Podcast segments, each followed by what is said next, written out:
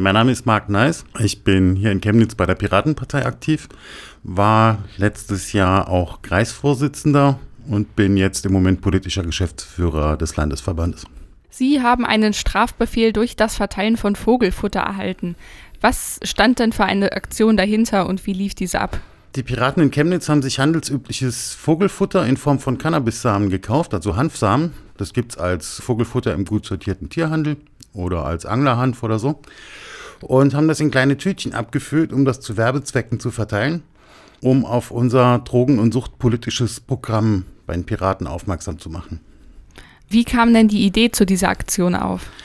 Die Idee kam ursprünglich von einem YouTube-Video, es gibt den drogenpolitischen Sprecher der Landtagsfraktion der Piraten in Nordrhein-Westfalen, Lukas Lammler, und der hat bei YouTube ein Video veröffentlicht, wo er halt zeigt, was man mit Vogelfutter alles machen darf.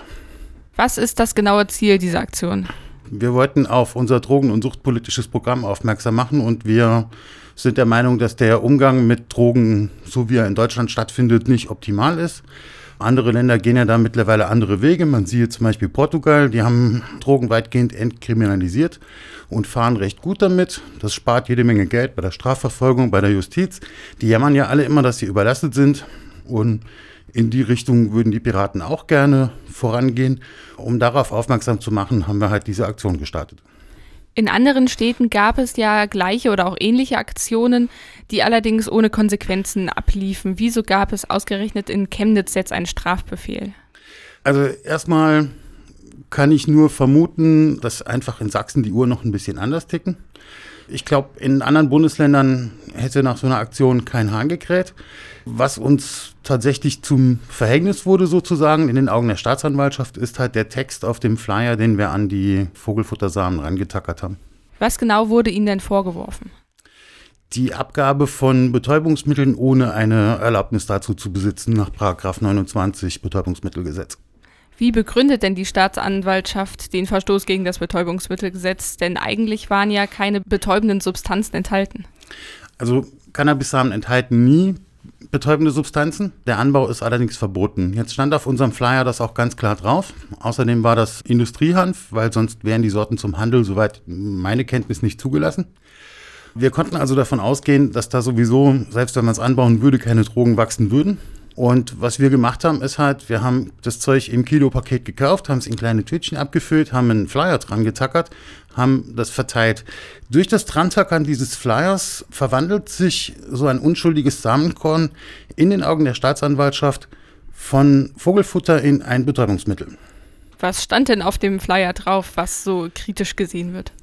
Die Staatsanwaltschaft legt uns den Text so aus, als hätten wir damit zum Anbau aufgefordert. Das haben wir nicht. Wie gesagt, für uns war klar, das ist sowieso Faserhanf und im Zweifelsfall keimt der nicht mal, weil der strahlenbehandelt ist oder so. Wie geht es denn jetzt weiter? Ist das Verfahren schon abgeschlossen oder läuft es noch? Das Verfahren läuft noch. Zwei Piraten, einer davon ich, haben einen Strafbefehl bekommen und wir haben Widerspruch eingelegt. Das war schon im Februar. Und jetzt warten wir auf einen Termin zur Gerichtsverhandlung. Es wird also eine Hauptverhandlung vor dem Amtsgericht Chemnitz geben. Der Termin, der steht in Sternen, also das kann auch ein paar Monate sich hinziehen. Ihnen wurde ja von der Staatsanwaltschaft ein Deal vorgeschlagen. Worum ging es denn da? Ach, das ist kein Deal, das ist im Prinzip die Möglichkeit, so ein Verfahren abzukürzen, indem die Beschuldigten eine Spende an eine gemeinnützige Organisation abgeben. In meinem Fall wären das 200 Euro gewesen. Allerdings kommt so eine Verfahrenseinstellung nach Paragraph 153a Strafprozessordnung so eine Art kleinem Schuldeingeständnis gleich. Und da wir uns keinerlei Schuld bewusst sind, wollten wir darauf auch nicht eingehen. Deswegen haben wir das nicht gemacht.